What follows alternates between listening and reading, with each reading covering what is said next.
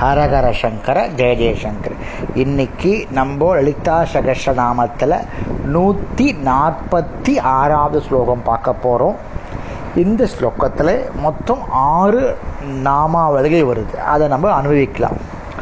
க்ஷரா க்ஷராத்மிகா சர்வலோகேஷி விஸ்வதாரிணி திவர் கதாத்ரி திவர்னா மூணு திரிவர்கதாத்ரி சுபகா திரியம்பகா திரிகுணாத்மிகா அப்படின்னு ஸ்லோகம் இந்த ஸ்லோகத்தை வரக்கூடிய நாமாவளிகளை நம்ம இப்போ அனுபவிக்கலாம்.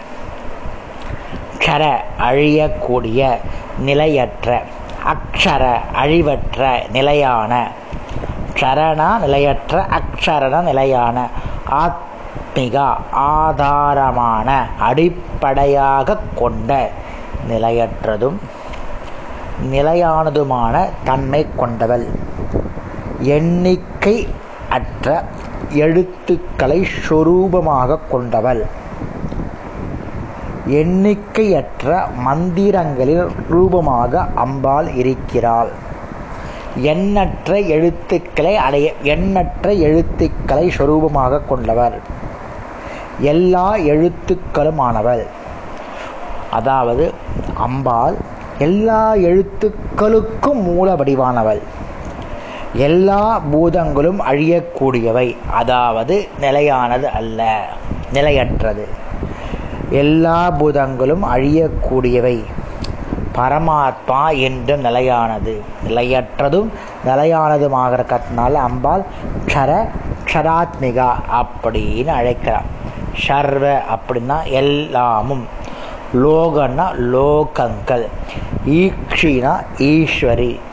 சர்வ லோகேஷி.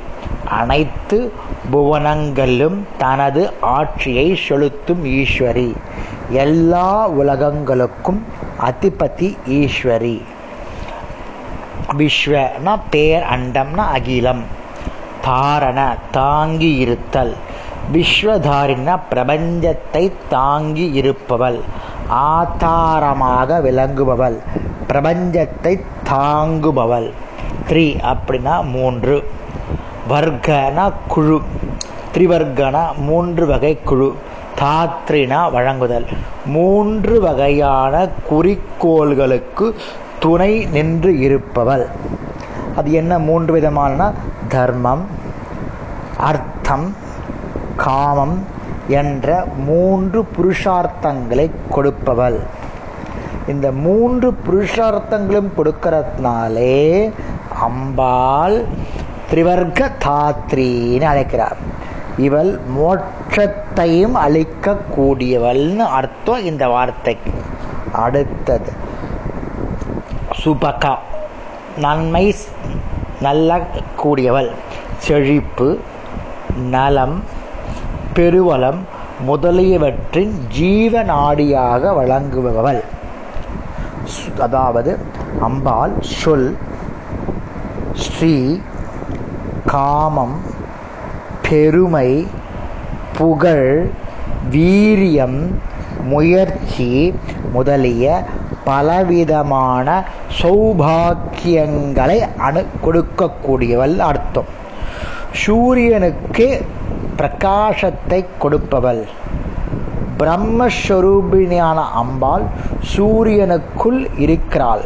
அவர் செய்யும் அதாவது சூரிய பகவான் செய்யும் சகல காரியங்களும் அம்பாளுடைய சக்தியால் தான் நடக்கிறது.